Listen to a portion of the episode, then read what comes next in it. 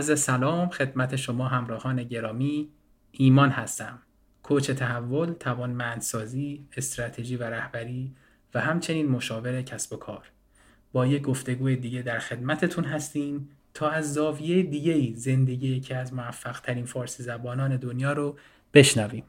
اگر من رو از قبل دنبال کرده باشید در جریان روند این مصاحبه هستیم و اگر به تازگی به جمع دوستان من پیوستید باید اشاره کنم که توی این سلسله گفتگوها و یا مصاحبه صمیمی که با افراد تاثیرگذار فارسی زبان دنیا داریم سعی می‌کنیم مسیر منتهی به موفقیت رو از زبان خودشون بشنویم. خیلی از این دوستان میگن که اعتقاد راسخ به مسیر و کاری که می‌کردن محکمترین و قابل اعتمادترین اسای دستشون توی روزهای ناامیدی بوده. قصد داریم از تلاش ها، ناامیدی ها، امیدها و از انتخاب هاشون آگاه بشیم که قطعا می‌تونه توی زندگی ما هم تاثیر مطلوبی بگذاره و ما رو در راهی که هستیم ثابت قدم تر کنه. پیشا پیش از اینکه با ما همراه هستید بسیار سپاسگزارم. سلام. سلام. تو خوبه؟ خوب هستین جناب خیلی خوشحالم. باعث افتخار من که تونستم میزبانتون باشم. ممنون که دعوت ما رو پذیرفتید. خواهش می‌کنم. خیلی ممنون از بابت دعوتتون. خوشحالم که در خدمتتون هستم و اشاره بتونم که پاسخگوی سوالات دوستانم باشیم توی زمین. خیلی ممنون. دوستان عزیز سلام عرض می‌کنم خدمتتون. جناب دکتر اهدیان معرفی شده توسط جناب دکتر خالد حسینی هستم و باعث افتخار من که در اوج شلوغی که دارن دعوت ما رو پذیرفتم. مجدد ممنون جناب دکتر که افتخار دادیم و ما خدمتتون هستیم. میکروفون در اختیار شما. اگر محبت بفرمایید خودتون رو معرفی بفرمایید. خواهش می‌کنم. اسم من سمد احدیان هست. در حال حاضر به عنوان assistant professor توی مجموعه Terasaki Institute for Biomedical Innovation فعالیت می‌کنم که این مجموعه Terasaki Institute for Biomedical Innovation یا به اختصار بگیم TIBI یه مجموعه خیلی جدیدی است که یه واقع research institute ی هست که واقع در ایالت کالیفرنیا توی کشور آمریکا هستش. و کاری که ما اینجا می‌کنیم بیشتر تو زمینه biomedical engineering هستش biomaterials tissue engineering. و امیدواریم که بتونیم یه خدمتی به جامعه health حالا امریکا و دنیا داشته باشیم. خیلی توضیحات عالیتون.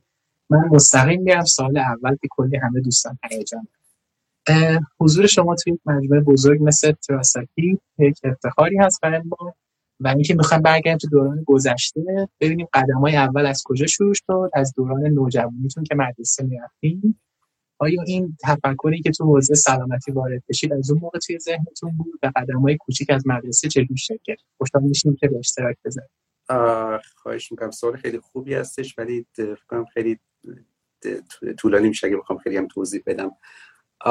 اگه بخوام از دوران نوجوانی شروع کنیم پس که در دوران دبیرستان من خیلی عاشق علم بودم و خیلی به صورت خاص عاشق ریاضی بودم. وقتی که دوران دبیرستان بودم یادم میاد که حتی می‌رفتم کتاب های مثلا ریاضی سال بالایی رو میخوندم. اون موقع که ما شروع کرده بودیم تازه نظام جدید متوسط اومده بود. بعد سطح کتاب های درسی مثلا ریاضی نسبت به نظام قدیم کم پایین تر بود. حتی برای من جالب بود که مثلا من رفتم کتاب اونا رو میخوندم چون برام جالب بود که بیشتر بتونم سطح مثلا علمان بیشتر بالا ببرم. و به خاطر همین وارد رشته ریاضی شدم ریاضی فیزیک تو دوران دبیرستان. و مثل همه بچه های دیگه عاشق رشته مهندسی شدم. و حالا گفتم که فوشور مثلا توی زمینم وارد میشم بیشتر کنم تو دوران دبیرستان ما یه معلم شیمی خیلی خوب داشتیم به اسم آقای چترچی که ایشون خیلی من علاقمند کرد به رشته پلیمر مهندسی پلیمر. و زمانی که من حالا کنکور دادم تنها رشته پلیمری که تو دانشگاه ایران موقع وجود داشت دانشگاه صنعتی امیرکبیر بود. و منم جز انتخابات بالام بود که وارد مجموعی شدم و رشته مهندسی پلیمر رو شروع کردم. تو دوران دانشگاه هم باز من خیلی علاقه من به درس بودم خیلی خوب درس میخوندم خیلی طلب سختکوشی بودم. حالا نمی‌تونم بگم که نمراتم خیلی بالا بود ولی سعی می‌کردم که حداقل مفاهیم رو متوجه بشم و اینکه بتونم که کاربرد این مثلا حالا دروس مختلف توی حالا زمینه مختلف چی هستش. خوشبختانه اساتید خیلی خیلی خوبی هم داشتیم. حالا دوران آن که سپری شد و برای فوق لیسانس همون رشته پلیمر رو من ادامه دادم. من اصلا قصدم نبود که بیام خارج کشور یا مثلا کنم ببخشید من چون خیلی خواهش توی دبیرستان گفتید امکان داره یه سوال بپرسم بعد شما خواهش می‌کنم بفهمید خواهش توی دبیرستان فرمودید خیلی علاقه داشتید به حالا درس تخصصی و اینکه خب عشق پلیمر هم اومد وسط چون ما یه از مخاطبین live امون پدر و مادرایی هستن که فرزنداشون تو اون بازه راهنمایی دبیرستانن می‌خوام ما داریم در مورد hard skill صحبت می‌کنیم مثل درس مدرسه که قرار ما قبول کنیم می‌خوام تاثیر soft skill تو اون برای شما چجوری بود؟ هممون توی دهه بزرگ داریم که خیلی soft skill ی رو اون کار نمی‌کردن ولی می‌خوام بگیم از الان به بعد واسه مادر پدرها تو اون زمان چه تدبیری داره؟ اگه بتونن رو سافت اسکیل بچه‌هاشون کار کنن مثل ارتباطات پرزنتیشن کار یا هر چیزی اینم سال خیلی خوبی هستش. حالا یکی از شانسه بزرگ زندگی منم تو اون زمانی بود که وارد مدرسه شدم که چیز بود مدرسه نمونه دولتی بود. یعنی, یعنی امکاناتی که در اختیار ما قرار می گرفت اونجا حالا نسبت به مدرسه عادی بیشتر بود. یعنی اونجا سعی می‌کردن که حالا یه برنامه های فعالیت هایی مثلا برای حالا دانش آموزا داشته باشن که اونا رو آماده تر بکنن. ولی حالا یه نقصی که حالا خیلی خود خود ما خیلی می‌دونیم بینه که مثلا بیشتر به آموزش توجه می‌کنن تا اینکه پس کنید که شما شما سوشال اسکیل ها رو مثلا توی حالا بچه رشد بدن یا مثلا تقویت بکنن. و اینم خیلی مهمه چون بعدم که انسان وارد اجتماع میشه بالاخره نیاز داره که مثلا ارتباط برقرار کنه. خیلی میگن که connection مثلا خیلی خیلی مهمه تو هر کاری. مثلا شما فرض کنید که بعدا وارد محیط کار میشید که مثلا شما می‌خواید کار خوب پیدا بکنید یعنی که مثلا با آدمای خوب شروع به همکاری بکنید. اینکه مثلا شما بتونید آدمای خوب پیدا بکنید باش مثلا یه رابطه معقول همکاری و دوستی برقرار بکنید. که بعدا بتونید از این همکاری ها به نفع اصلا تو پیشرفت کاراتون استفاده بکنید خیلی خیلی مهمه. این که مثلا شما بتونید رو که اون چیزی که مد نظرتون هستش مثلا پس کنید یک موضوع علمی هستش بخواید مثلا توضیح بدید اینو به یه مخاطبی که مثلا اصلا شاید تو دنیای علم وارد نشده باشه یعنی هم کلی می‌خواد این قضیه رو ببینه اینو مثلا چجوری بخواید توضیح بدید؟ این که مثلا چجوری مخاطب برای خودتون پیدا بکنید؟ این چیزا به نظرم خیلی خیلی مهمه چون در نهایت اول اینکه اگه بخواید مثلا تو کارتون پیشرفت داشته باشید و بتونید حالا skill ها رو تو خودتون پرورش بدید و بتونید اینجوری مثلا کارتون present بکنید دیگه.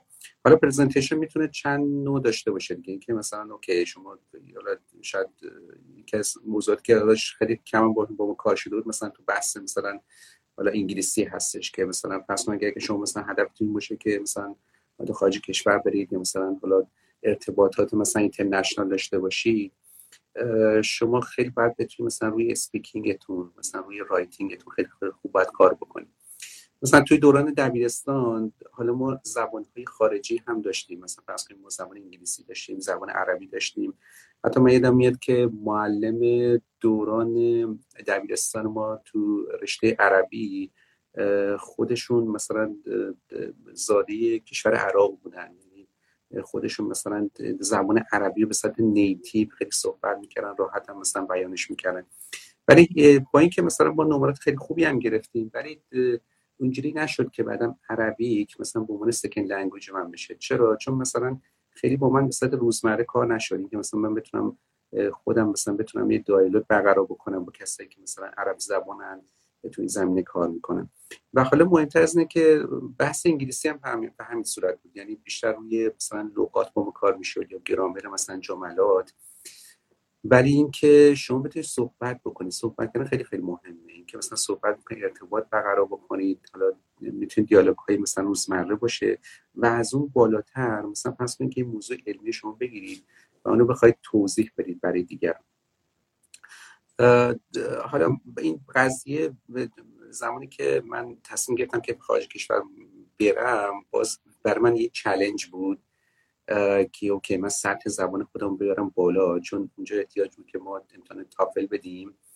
و GRE ای که یه نمرات خیلی حداقل یه معقولی می‌خواست که برای TOEFL که یک مینیمم نمره می‌خواد که شما مثلا بتونید apply بکنید برای دانشگاه خارج کشور و برای GRE هم هر چقدر نمره شما بره بالاتر بهتر خواهد بود.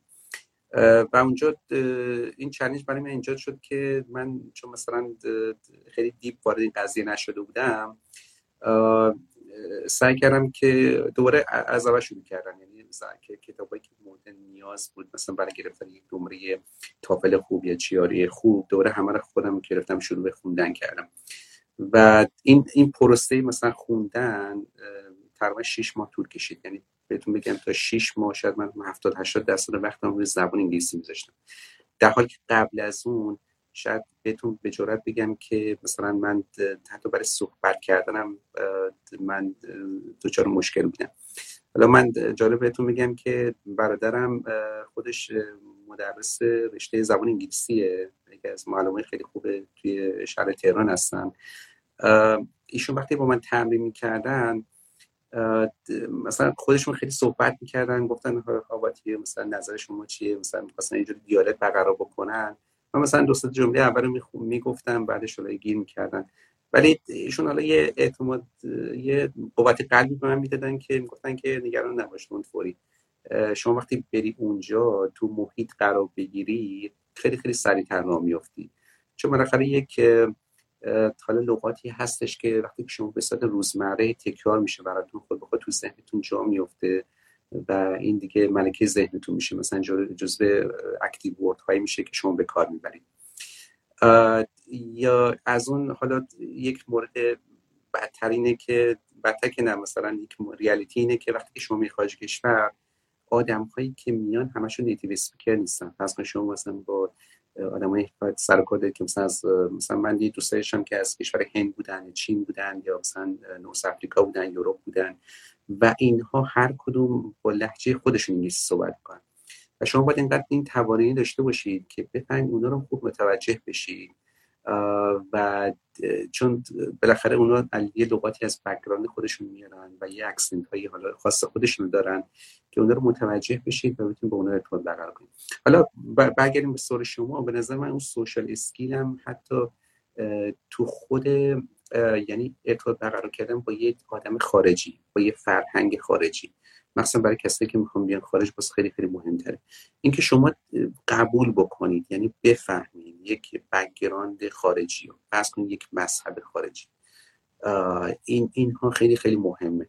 اینکه مثلا شما اون قدرت تحملتون رو ببرید بالاتر اونجوری نباشه بگه okay من هرچی میگم درسته و راسته. اگه یه حالت مثلا flexibility داشته باشی شما می‌تونید مثلا خیلی خیلی خوب می‌تونید لذت ببرید از دنیا. با آدم های مختلف صحبت بکنید و ایده های مختلفی بهره بشید. بس با فرهنگ های مختلفی آشنا بشید با زبان های مختلفی آشنا بشید. و به نظر من این سافت اسکیل اگه شما در شما روش پیدا کرده باشه اونجا به نظرم خیلی خیلی می‌تونه مفید باشه.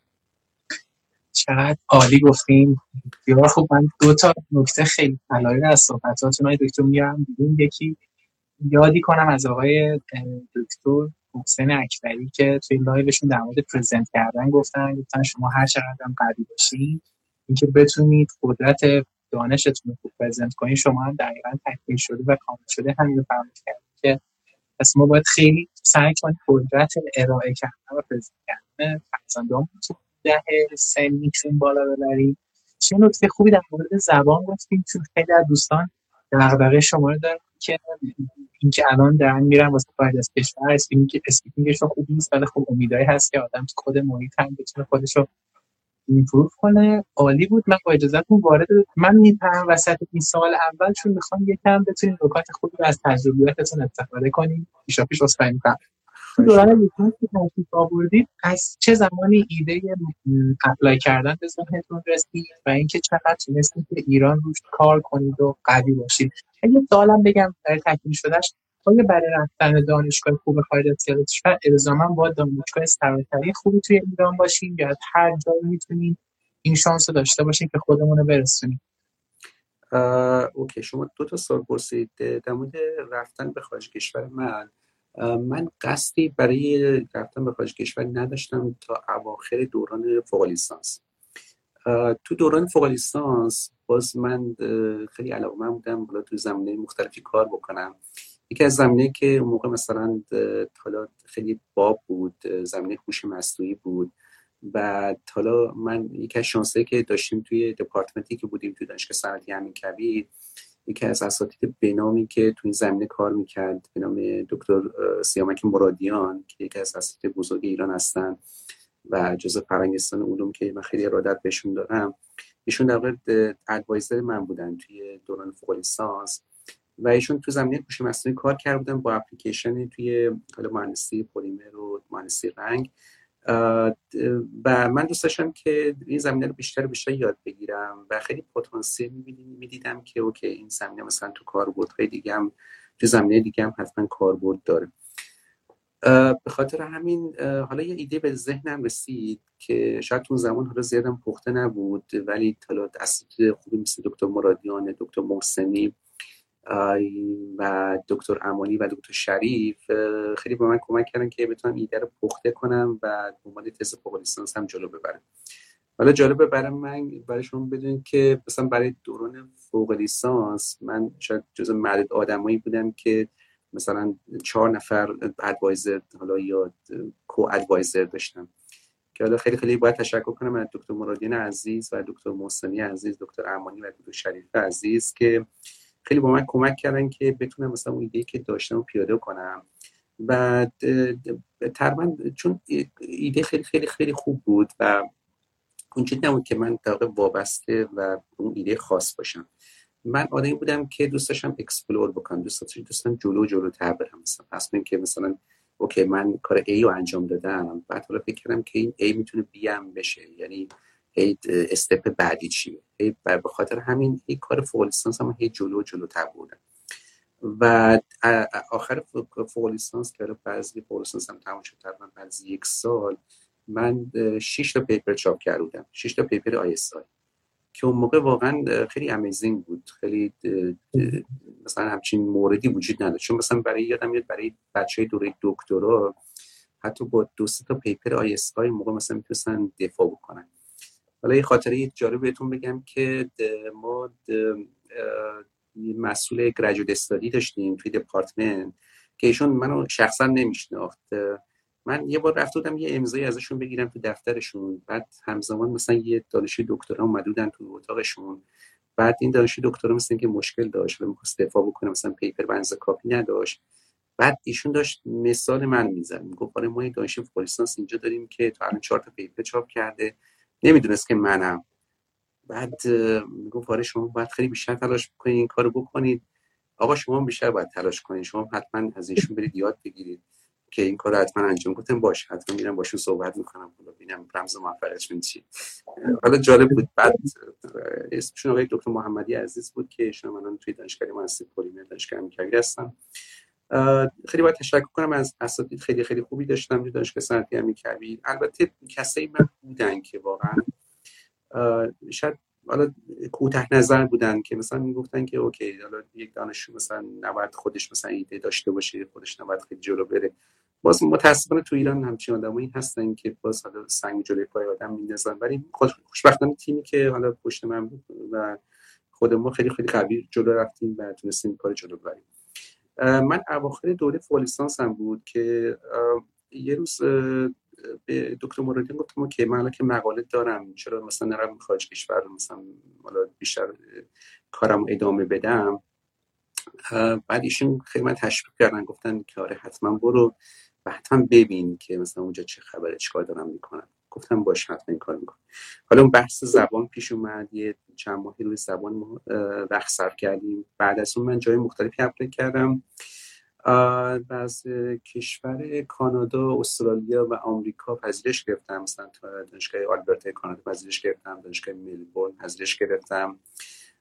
دانشگاه ایالتی نیویورک هم پذیرش گرفتم تو آمریکا. و یه دانشگاهی تو ژاپن پذیرش گرفتم که یکی از دانشگاه top دنیا توی material science بود و این استادش من تا از publication ش خیلی شناخته بودم. و ایشون کار محاسباتی می‌کرد. چون من تو زمان دوست داشتم که کار محاسباتی انجام بدم کاری با کامپیوتر کاری مثلا هوش مصنوعی. بعد حالا گفتم که من که دارم میرم خارج کشور حالا چرا مثلا نرم کشوری که مثلا خیلی خیلی کسا نمیرن؟ چون علاقه من بودم به فرهنگ ژاپنم. کشور ژاپن انتخاب کردم. رفتم اونجا و در دانشگاه توهوکو ژاپن مشغول به کار شدم مشغول به ادامه تحصیل شدم. اون زمان خیلی ایرانیا باب نبود که به دانشگاه خارج کشور تو ژاپن برن. و بازم به نظرم یکی از شانسه بزرگ زندگی من بود چون که ژاپن واقعا کشور فوق العاده ای آدمای فوق العاده داره فرهنگ خیلی بالایی داره. اینکه امکانات فوق العاده زیادی داره که شما می‌تونید واقعا اون کاری که مد نظرتون هست و حالا مثلا با advisor تون میگه حتما انجام بدید که همین دانشگاه توهوکو تو شهر سندای بود که اونجا توی رشته material science من شروع به کار کردم که استاد که باش کار می‌کردم به اسم دکتر پروفسور کاوازوئه که ژاپنی میگن کاوازوئه 先生 先生 معنی پروفسور میشه. یکی از اساتید بزرگ دنیا تو زمینه computation material science بود. ایشون خودش مثلا یه super computer داشت خیلی بزرگ مثلا یه ساختمان خیلی بزرگ اختصاص دادن به یه super computer بعد حالا چندین نوع مثلا دانشجوی international هم زیاد داشت و خیلی collaborator داشت. مثلا ایشون خودش organizer یه کانفرانسی بود. یه association تشکیل داده که تو زمینه computation material science کار می‌کردن. و بالا بالای تقریبا هزار تا پابلیکیشن داشت در سطوح مختلف. حتی مثلا توی نیچر نیچر متریالز هم مثلا پیپر داشتن. و خوشبختانه ایرانی هم خیلی خوب براش کار کرده بودن. حالا چند تا از ایرانی قبل از ما رفته بودن که همشون هم از دانشکده فیزیک دانشگاه شریف بودن خیلی خوب خیلی خوب باشون کار کرده بودن. و سیری منم که دیده بودن خیلی خوشحال خوشحال بودن که مثلا منم وارد گروهشون شدم. بعد از شروع به کار کردیم و دوره مثلا PhD ش تو ژاپن هم یه دوره کوتاهی هست. اینجوریست که مثل آمریکا باشه حالا چهار پنج سال طول بکشه. یک تقریبا سه سال سه سال نیم به شما وقت میدن که شما PhD تون دفاع بکنید. بیشتر research base هستش. و اینکه اولی که شما وارد ژاپن هم میشید حالا تجربه که من وارد ژاپن شدم باز خیلی جالبه. اینکه اونجا یه شش ماهی به شما وقت میدن که شما خودتون adapt بکنید با فرهنگ ژاپن با زبان ژاپنی با اینکه مثلا okay تا یه امتحانی بعد از شش ماه از شما می‌گیرن که یه جوری وارد مثلا دوره PhD یا وارد دوره master بشید که به نظرم adaptation خیلی خیلی مهمه و اینکه شما مثلا بتونید که محیط اطرافتون خوب بشناسید محیط research تون خوب بشناسید و بعد از اینکه امتحان رو pass کرده که امتحان مثلا علمی فرهنگی علمی یه جوری میشه که فرهنگی هم بود. چون مثلا از ما زبان هم می‌پرسن زبان ژاپنی لول زبان ژاپنی هم می‌پرسید بعد از اون pass کرد بعد وارد دوره PhD میشید که اونجا خیلی intensive بود که یه خیلی خاص وارد مثلا تو زمینه کاری تخصصیتون میشید. که اونجا مثلا زمینه کاریتون خیلی خاص خواهد بود و شما بعد از دوری بعد سه سال مثلا بعد چند تا پابلیکیشن حداقل مثلا دو تا داشته باشید که بتونید مثلا دفاع بکنید و این فرنده طی بکنم. و خوشبختانه کشور ژاپن من خیلی دوست دارم. یه کشوری است که همونجور گفتم مردمش واقعا فوق العاده یه فرنگ خیلی بالایی داره و چیزی که من واقعا اونجا رسیدم یا به نظرم خیلی خیلی مهم بود اینکه واقعا یه آرامش نسبی داشتن اینکه مثلا شما یه آرامشی باید داشته باشی نظر مالی همین که نظر مثلا روانی که بتونید واقعا روی study شما focus بکنید این کار ادامه بدید چون من ببینم مثلا دانشجو ایرانی ولی متاسفانه مش های خیلی زیادی دارن. مثلا فرض کنید که شاید part time job داشته باشن چند شرکت مثلا مشاوره بدن یه کار جانبی انجام بدن. چون شاید حقوقی پرداخت نشه به دانشجو خیلی کم پرداخت بشه. و تو ژاپن یا تو کشور دیگه حداقل حقوق نسبی به شما میدن که شما می‌تونید مثلا حالا هزینه زندگی خودتون رو بدید اینکه شما کاملا focus باشید روی همین زمینه کاری خودتون. توی دوره دکترا من خودش خیلی خوب کار کردم. اونجا باز یه کار بوده مثلا هوش مصنوعی بود یه حالا بسید کلی بگیم computation material science مثلا ام simulation و ab initio calculation که بعد به صورت خاص من روی چیز کار می‌کردم flow, flow کار می‌کردم توی nano channel ها یا مثلا توی nano material ها. اونجا می‌تونستم حالا paper خیلی خوبی بدم. فکر کنم تقریبا ده تا paper دادم تو دوره مثلا PhD و بعد از تقریبا انتهای دوره PhD بود که حالا دنبال position postdoc میگشتم. و باز یکی از شانسایی بزرگ زندگی بود که تو همون دانشگاهی که ما بودیم پروفسور خادم‌حسینی اون زمان استاد دانشگاه هاروارد Harvard Medical School و ام بودن که اون زمان دولت ژاپن یک مجموعه research institute درست کرده بود به اسم World Premier Institute که در واقع بهش WPI که این WPI ها در واقع چند تا بودن تو کشور ژاپن. که WPI برای متریال ساینس و همون شهر سندای بود که هم دانشگاه توکان واقع بود. در واقع یه ساختمونی که WPI دقیقا بغل ساختمون چیز بود اونجایی بود که دپارتمان ما بود که من تصمیم کردم و دیدم که دکتر خادم حسینی اونجا آزمایشگاه دارن و دو سه نفرم برایشون کار می‌کنن. من از ایشون رو دورادور میشناختم. یعنی از دوره مثلا زمانی که ایشون PhD student بودن حالا publication شون دنبال می‌کردم. خیلی علاقه بودم که ببینم که ایشون چقدر آدم موفقی که مثلا تونسته این paper چاپ بکنه اینکه مثلا خودش رو رشد بده تو این زمینه و یکی از آدم بسیار موفق تو این زمینه biomedical engineering بوده. من گفتم okay این می‌تونه یکی از شانس بزرگ زندگیم باشه که بتونم با ایشون کار بکنم. رفتم بهشون گفتم okay من okay من material science خوندم و از bio هم هیچی نمی‌دونم. من و تازه می‌خوام شروع بکنم. اینم publication هام اینم CV مه. ایشون هم بررسی کردن گفتن که به نظرم آدم نرمالی نیستی چون مثلا توی زمینه زیاد کار کردی چون حداقل مثلا اوریج مثلا آدم 4 5 تا paper میده شما 10 تا paper دادی نشون میده که okay مثلا آدم خیلی باهوشی هست که می‌تونی زمینه کار بکنی. گفت که okay من بذار شما رو آموزش بدیم و شروع به کار بکنیم. من به عنوان postdoc اولین postdoc م شروع به کار کردم با ایشون توی کشور ژاپن. که ایشون اونجا در واقع یک آزمایشگاهی داشتن که ما در چهار نفر بودیم که با ایشون کار می‌کردیم و اونجا در واقع ورود من به رشته همین biomedical engineering بود. و خوشبختانه حالا امکانات خیلی خوب بود و collaborator خیلی خوبی هم داشتیم. خود دو خود مثلا خیلی خیلی supervise می‌کرد. ما تقریبا هر هفته باشون صحبت می‌کردیم و ایشون مثلا دو سه ماه یک بارم کشور ژاپن میومد مثلا یک هفته دو هفته اونجا میموند با هم در ارتباط بودیم. و خیلی با من کمک کرد که تو این زمینه پیشرفت بکنم و اونجا هم شروع به کار کردم و کاری که اونجا ما می‌کردیم می‌شد در زمینه مهندسی ماهیچه بود و hydrogel ها و nano bio ها و یه سری تکنولوژی هایی که برای مثلا مهندسی کردن بافت های مثلا داخل بدن خیلی مورد نیاز هستش. من تونستم اولین مقالم رو برای شش ماه بدم. توی مجله خیلی خوب. و بعد از اینکه دستم افتاد که okay مثلا توی زمینه ایده چی هست latest, latest مثلا تکنولوژی چی هست state of art چی هست مثلا همین قشنگ می‌دونستم. و دیگه هر کاری می‌کردیم دیگه خدا رو با حمایت دکتر خادم حسینی و دوستانی که بودن تونستیم تو جای خیلی خوبم چاپ بکنیم. من سه سال تقریبا postdoc بودم برایشون و بعد از اون شدم assistant professor تو دانشگاه توهوکو ولی با ایشون در ارتباط نزدیک بودم با ایشون کار می‌کردم اون یک سالی. و بعد از اون ازدواج کردم. ازدواج کردم خانم وقتی اومد ژاپن گفت که ما اینجا نمی‌تونیم for long time زندگی بکنیم. اینجا خیلی برای خارج خیلی مشکل هست. واقعا هم راست می‌گفت. و باز باید تاکید کنم که واقعا نقش partner تو زندگی خیلی خیلی می‌تونه مهم باشه. که مثلا شما رو توی مراحلی از زندگی خیلی رشد بده. اینکه بعضی موقع میگن که دعوای زن شوهر خوبه ولی چخ باورش نکنید. چون این دعوا یه جوری discuss می‌کنن که باعث رشد هم دیگه بشن. خانم من شرایطم خیلی خیلی تو رشد من تاثیر داشت به نظر من.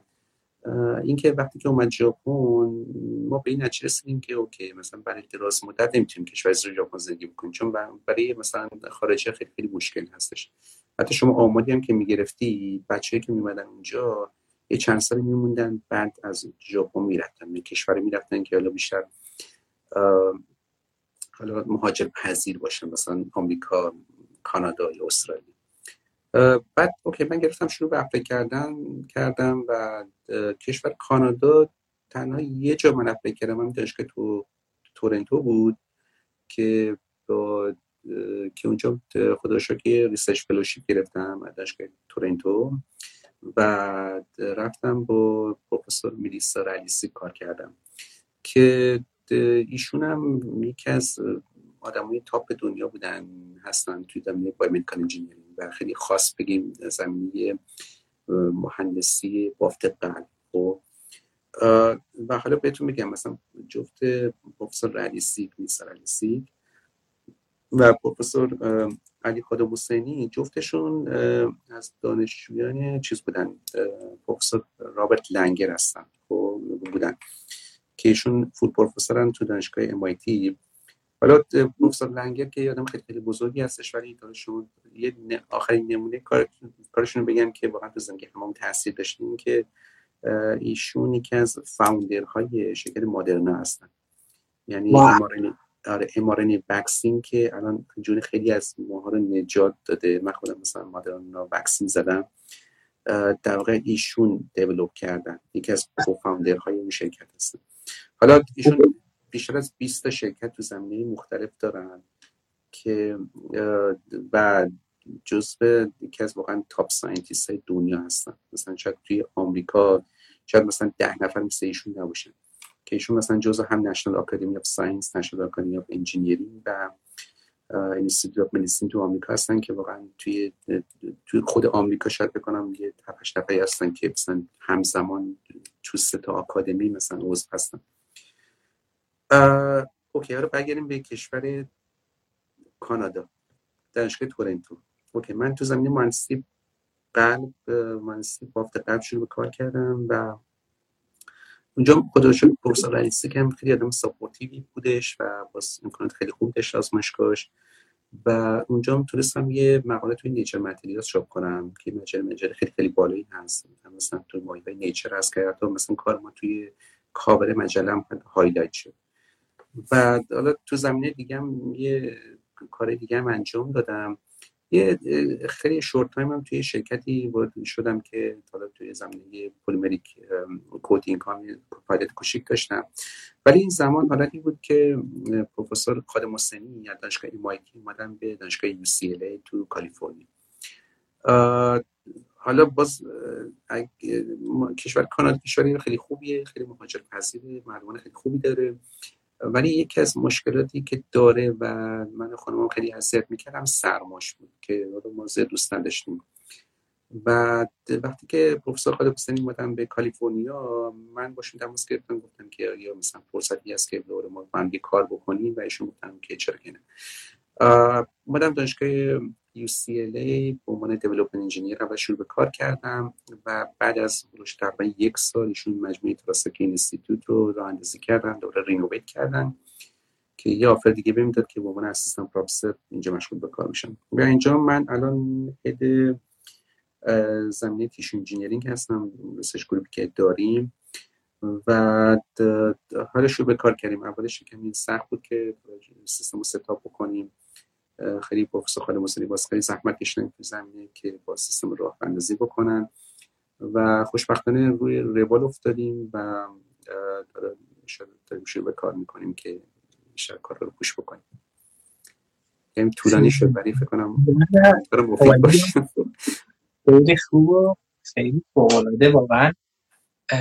دوستان عزیز وقتی زندگی بزرگوارانی مثل شما رو می‌بینن شاید اول به این ساده باشه که مثلا شاید اپلای گرفتن رفتن امریکا ولی خب این که شما رفتین ژاپن با یک فرهنگ فرهنگ دیگه با یک کالچر دیگه توی آزمایشگاه دیگه با اساتید مختلف بعد کانادا بعد یو واقعا همین مسیری که آدم میشنوه میگه که چقدر نیاز داره آدم واسه رسیدن به جایگاه علمی خودش یعنی وقت بذاره تلاش کنه. و این خیلی خوب بود خیلی هم عالی بود. فقط 20 دقیقه دیگه شما میتینگ داریم می‌خوام اگر موافق باشیم از اینجا من چند تا سال می‌پرسم. اگر موافق باشیم جوابی تا داشته باشیم که من بتونم تا انتها نظرتون در مورد تمام سوالا داشته باشم چون خیلی نکات خوبی گفتید. مطمئنم تو بردهای دیگه هم می‌تونیم از نظر شما استفاده کنیم. منم هر جا خواستم حرف بزنم برای اینکه بیادبی نشه صحبتتون قطع بشه. من انگشتمو میارم بالا. اگر موافق باشید بالا خوبی بشه اگر بخواید فرهنگ توی فرهنگ سازمانی تراساکی چند تا کالتر و حالا نکات خوب رو بگیم توی فرهنگ سازمانی می‌تونید به چه روی کردید اشاره بفرمایید؟ توی مجموعه تراساکی مجموعه خیلی خوب هستش ما اینجا یه leadership principles داریم خب. یک اصول در واقع رهبری. مثلا که مثلا ما چه زمینه هایی focus می‌کنیم. که حالا مثلا تو همه جای مثلا Terasaki Institute که شما برید این leadership principle مثلا من روی این اگه شما ببینید این در کل leadership principle اینجا مثلا توی یه پده مثلا ماوس گذاشته اینجا. که مثلا من جلو روم هستش هر روز بعد نگاه بکنم تقریبا همش حفظم ولی خیلی یادآوری بشه. کلیاتش که بدونید کلیاش اینه که اولینش اینه که شما باید focus تون روی patient باشه نیازهای بیمار یعنی هر کاری که می‌کنید خیلی باید focus باشه خیلی باید به impact کارتون فکر بکنید اینجوری نباشه که فقط صرف انجام دادن و research باشه. اینکه مثلا شما یاد بگیرید و خیلی کنجکاو باشید که یاد بگیرید. دنبال فرصت ها باشید backbone داشته باشید. مخالفت بکنید ولی تو مسیر خودتون حرکت بکنید. اینکه مثلا خیلی سریع حرکت بکنید result ها رو خیلی سریع deliver بکنید. خب اینکه مثلا teamwork خیلی خوبی داشته باشید. اینکه ما, ما بتونیم یه آدمای خیلی خوب هایر بکنیم و اینکه ما اونا رو رشد هم بدیم. خب اینکه مثلا شما دایو دیپ یعنی خیلی توی مج... زمینه خیلی عمیق وارد بشید. و اینکه خودتون رو به سطح روزانه چیز کنید بهبود بدید باعث پیشرفت خودتون بشید یعنی increase standards and raise bar the bar daily you know. And خب. و اینکه مثلا یه کاری که انجام می‌دید اصلا کار خودتون take ownership. یعنی مجموعه بعد هدفاتون تو زندگی خیلی بزرگ باشه think big حالا اینو تو مجموعه Terasaki Institute که وقتی شما میرید این leadership principle اونجا باز گذاشته و مثلا برای هر گروه مثلا توضیح کلی هم داده که مثلا اوکی ما هدف کلی مثلا تو مجموعه Terasaki Institute چی هستش. حالا برای اینکه من طولانی نشه زیاد نمی‌کنم صحبت بکنم میدم که شما ساعت زیادی دارید. بتونیم به همه سوالام برسیم. خیلی خوب بود واقعا. ممنون از محبتتون. الان از این موضوع میریم توی بحث مدیریت زمان. اینکه دوستان وقتی رزومه شما رو می‌بینن فکر می‌کنن شما 24 ساعته تو دانشگاه هستین که لب هستین ولی خب قطعا بودای دیگه از زندگی مثل خانواده تفریح ورزش هر چیزی رو هم فکر می‌کنم می‌تونیم روش مدیریت کنیم. مدیریت زمان بین کار و زندگی شخصی رو شما چجوری می‌تونید تعریف بفرمایید به نظرم حتما باید یک بخشی باشه که شما به کار دیگه غیر از کار می‌پردازید خب؟ یعنی من خودم شخصا اگه خودم در نظر بگیرم من خیلی خوب خیلی زیاد کار می‌کنم خب؟ شاید مثلا 70 80 درصد وقتم رو کار صرف میشه. شاید مثلا خونه هم میرم یه بخشی از کارام انجام میدم یا مثلا ایمیل چک می‌کنم مثلا می‌کنم این کارا رو انجام بدم. ولی زندگی هم بالاخره یه برهی است که آدم نمی‌تونه فراموش بکنه. اگه شما پس 100% همیشه کار بکنید بعضی یک مدت خسته میشید و دیگه اون انگیزه کار کردن ممکن نداشته باشید. هر کار ممکنه دوست داشته باشید و ازش لذت ببرید. بعد به نظرم تفریح و خانواده هم خیلی خیلی مهم هستن که آدم حتما حتما باید براشون وقت بذاره. و اگه مثلا شما شما به تفریح برید یه بخشی هست که شما مثلا از اون بخش زندگیتون حتی انرژی می‌تونید بگیرید که بتونید اینجوری مثلا یه هارمونی وجود داشته باشه بین کار و حالا تفریحتون. در واقع من نمی‌خوام بگم بالانس اینجا وجود داشته اینجوری هارمونی به نظرم کلمه مناسب تری هست که ممکنه مثلا شما یه زمانی کار می‌کنید بعد یه کاری بکنید که از کارتون لذت بیشتر ببرید. پس مثلا شما در روی مقاله کار می‌کنید همزمان یه موسیقی آروم هم گذاشتید از اون دارید لذت به نظرم این این جزء تفریح می‌تونه باشه. یعنی تفریح لزوما این نیست که شما حتما اوکی آخر هفته مثلا برید بیرون تو دشت و صحرا. تفریح می‌تونه چیزای خیلی کوچیک باشه که به شما انگیزه بیشتر میده به شما انرژی بیشتر میده که بتونید در واقع خودتون بیشتر رشد بدید و آدم در واقع یک بودی نباشید تو زندگی. چقدر خوب متشکرم. اگر بخوایم به گذشته اگر بتونیم توی شرایط به گذشته برگردیم مثلا ده 15 سال گذشته چه کاری هست که انجامش نمیدیم یا به فکر متفاوتی ما انجام میدیم؟ من اگه نظام کاری نظر بگیری حالا مسئله که تعریف کردم کمی تو های مختلف شاید من خیلی پریدم. من اگه زمینه biomedical engineering رو زودتر می‌دونستم من دوست داشتم زودتر وارد بشم تو این زمینه. چون به نظرم یک یک شاخه از علم هستش که از هر background ی آدم می‌تونن توش وارد بشن و یک contribution داشته باشن. بس که مثلا ما الان توی مجموعه خودمون مثلا افرادی داریم که رشتهشون مهندسی مکانیک بوده مهندسی شیمی بوده. ما حتی dentist هم داشتیم حتی medical doctor هم اینجا داریم. حتی آدمایی دستیم داشتیم که داریم که مثلا biologist ن chemist ن می‌دونین که مثلا اینا از افراد مختلف background مختلفی بودن که یه جوری نیاز هست برای رشد مثلا کاری که ما می‌کنیم یا برای مثلا پیشرفت کاری که ما می‌کنیم. من اگه این فرصت رو داشتم و این زمینه رو زودتر می‌دونستم شاید تو, زم... تو دوران فوق لیسانس وارد این زمینه می‌شد و به نظرم می‌تونستم کاری خیلی خیلی بالاتری انجام بدم عالی می‌خوام تا الان در مورد روزای خوب صحبت کردیم اینجا می‌خوام در مورد روزای تاریک و روزای شکست صحبت کنیم. تایمه که هرچی تلاش می‌کردید کارتون اونجوری که می‌خواستیم جلو نمیره ولی خب بلند می‌شدیم و ادامه می‌دادیم چجوری اون روزا رو شما تونستید ازشون عبور کنید این هم سوال خیلی خوبی هستش. نظر من چالش توی زندگی حتما حتما باید وجود داشته باشه. زندگی بدون چالش اصلا معنا نداره. شاید با مرگ مساوی باشه. اینکه چالش باعث میشه که شما اوکی دنبال راه چاره باشید. یه خودتون بهبود بدید و اینکه اون تلاش که می‌کنید حتی بیشتر و بیشتر بکنید. شاید مسئله که دارید باید عوض بکنید. این باعث میشه که آدم رشد بیشتری پیدا کنه. بعد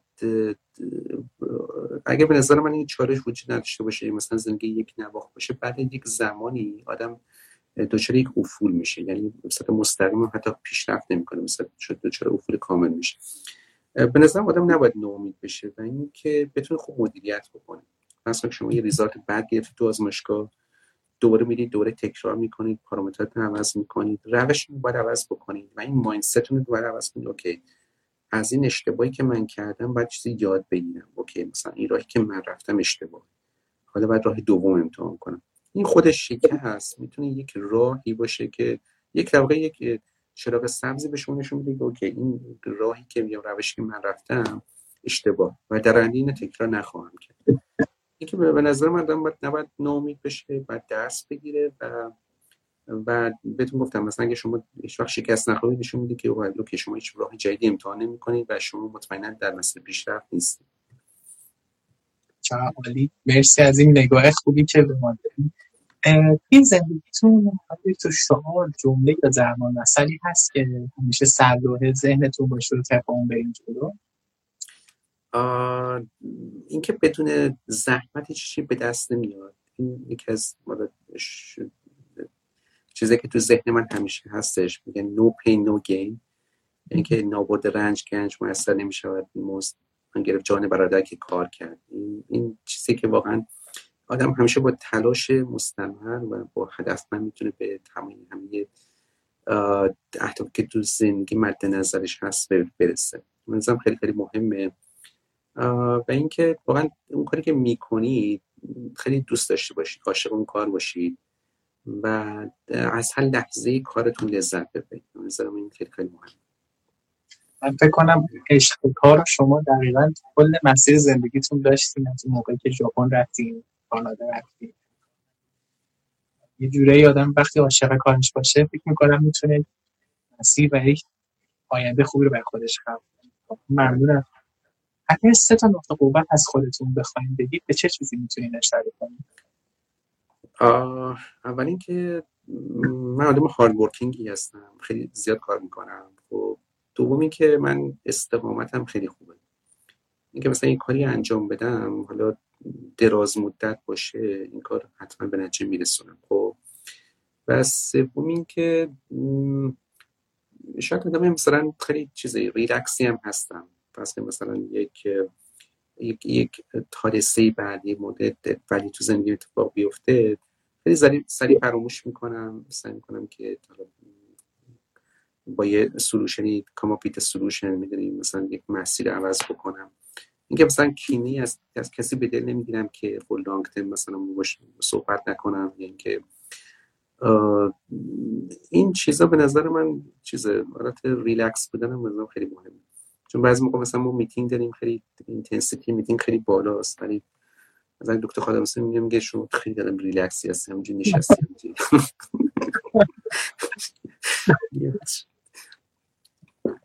خب چیکار کنیم؟ مثلا ریلکس نباشیم چیکار کنیم؟ مثلا حرص بخوریم آخرش چی بشه؟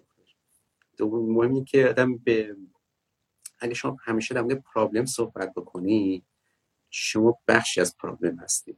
خب باید همیشه به solution فکر کنی. اینکه مثلا فکر کنی که okay خب راه حل ما همه problem رو می‌دونیم.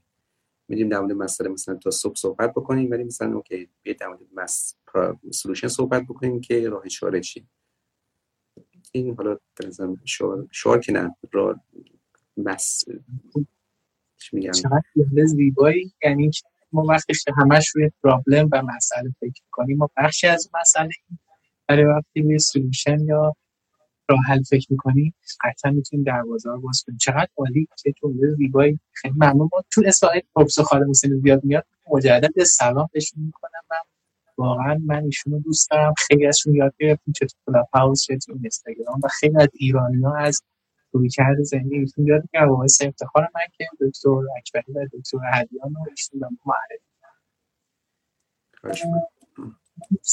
تعریف شما از خوشبختی چی دکتر؟ به نظر آدم خوشبخته که یه کار خیلی خوب داشته باشه خب؟ و از کارش لذت ببره. یه درآمد خوب داشته باشه.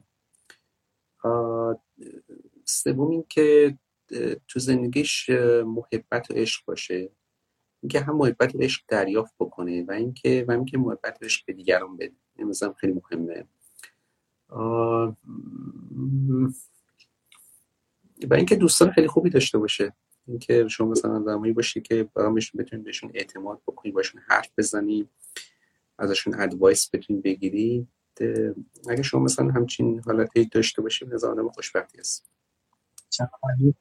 یکی از سوالایی که دکتر خیلی پرسیده میشه و پس توی live شما هم پرسیدن از من این که کسایی که تو دهه 20 زندگیشونن توصیه می‌کنید که چه مهارتهایی رو تو خودشون تقویت کنن که آینده موفق‌تر باشن؟ و همینطور کسایی که تو دهه سی زندگیشون هستن که یه خورده سن بالاتر رفته و فرصت‌ها متفاوت شده چه مهارتهایی رو تو خودشون تقویت می‌کنن؟ این هم سوال خوبی هستش. مثلا من هرچقدر آدم تو مراحل اولیه زندگی شده دهی 20 دهی 30 فرق نمی‌کنه بدونه که در واقع مثلا تو چه زمینه می‌خواد پیشرفت بکنه یا مثلا هدف نهایی زندگیش چیه. پس اگر شما مثلا علمو خیلی دوست دارید می‌خواید مثلا پروفسور بشید توی دانشگاه بدونید که okay مثلا زندگی پروفسور واقعا چجوریه؟ چجوری زندگی می‌کنه؟ این خیلی مهم خیلی مهمه. خب این خیلی به شما کمک می‌کنه که اولا که time خودتون رو خیلی خوب manage بکنین و اینکه اون کار رو قاعدتا با عشق انجام می‌دید و این خیلی به شما کمک می‌کنه که پیشرفت هم بکنید توی زمینه. خب شما هر تو مرحله اولیه زندگیتون باشید فرصت try و error دارید. مثلا می‌تونید حالا راه مختلفی امتحان بکنید مثلا ممکنه خودتون کاملا نشناسید. ممکن من ندونید مثلا که شما به هنر بیشتر علاقه دارید مثلا به مهندسی حالا فرض گفتم. okay مثلا آدم چند سال جلو میره بعد حالا باز جوانب مختلف زندگی رو سر در نظر می‌گیره. okay مثلا شما شاید آرتیست خیلی موفقی بشید و بیشتر ده تا مهندس مثلا درآمد داشته باشید و عاشق کارتون هم بشید یا مثلا اد این شما مثلا یک معمار فوق العاده بشید. خب این به نظر من چیز خیلی خوبیه. اینکه آدم خودش بشناسه و بدون که پتانسیلش تو چه زمینه‌ای هست و بعد بتونه بهش برنامه‌ریزی بکنه به نظر من این نکات اصلی هست که می‌تونه زندگی آدم هدفمند بکنه و در راستای هدفش تلاشایی که می‌کنه می‌کنه خیلی مثبت ثمر باشه. یعنی پس اینکه بازدهی کارش خیلی خیلی بالا بالاتر بره. ممنون چند تا موضوع رو اگر بخوایم بگیم که آینده زندگی بشر توی حوزه تکنولوژی به اون سمت میره چه موضوعاتی می‌تونید اشاره بفرمایید تو حوزه تخصصی حالا خودتون که فعالیت می‌کنید تو زندگی بشر چه تغییراتی ایجاد حالا بخوام در زمینه مهندسی مثلا بافت بگم یا مثلا یا مهندسی مثلا ساخت بافت های داخل بدن به شما بگم. حالا کار ما بیشتر با پزشکان خیلی در ارتباط هستیم. به نظر من چیزی که توی حداقل پزشکی یا توی جراحی اتفاق میفته اینه که ما در حال حاضر از جراحی داریم به سمت جراحی میدیم که با یک آسیب خیلی کمی به بدن انجام میشه. بهش مثلا minimal invasive surgery خب پس که مثلا یک کاتتر شما می‌زنن داخل بدنت و این کاتتر مثلا میره جای مختلف و کارهای مختلف انجام میده. پس یه تومور از داخل بدن جدا می‌کنه. به نظر من ما از minimal invasive به non invasive surgery هم خواهیم رسید. یعنی که حتی شما نیست نیاز مثلا یک سوراخ کوچیک ایجاد بکنید که اون کاتتر مثلا وارد داخل بدن میشه و کارش انجام بده. شاید مثلا از حفره های مثلا طبیعی بدن پس که مثلا حالا زبان باشه بینی باشه گوش باشه یا جای دیگه این حالا مدیکال دیوایس ها یا حالا می‌تونه ربات ها می‌تونه این کاری که مثلا هر پروسیجری که داخل بدن باشه رو انجام بده. حالا یکی از کاری که مثلا ما تو کانادا کرده بودیم این بود که که مثلا ما تو مهندسی بافت مثلا که مثلا حالا های مختلف رو می‌سازیم مثلا ما اینجا روی tissue قلب روی بافت قلب کار می‌کردیم. و یکی از challenge بود challenge ی که داشتیم بود که okay شما این بافت قلب رو می‌سازید پس که اندازش مثلا دو سانت در دو سانت یک مثلا یک صفحه در نظر بگیرید که مثلا بافت قلب مثلا روش سوار شده.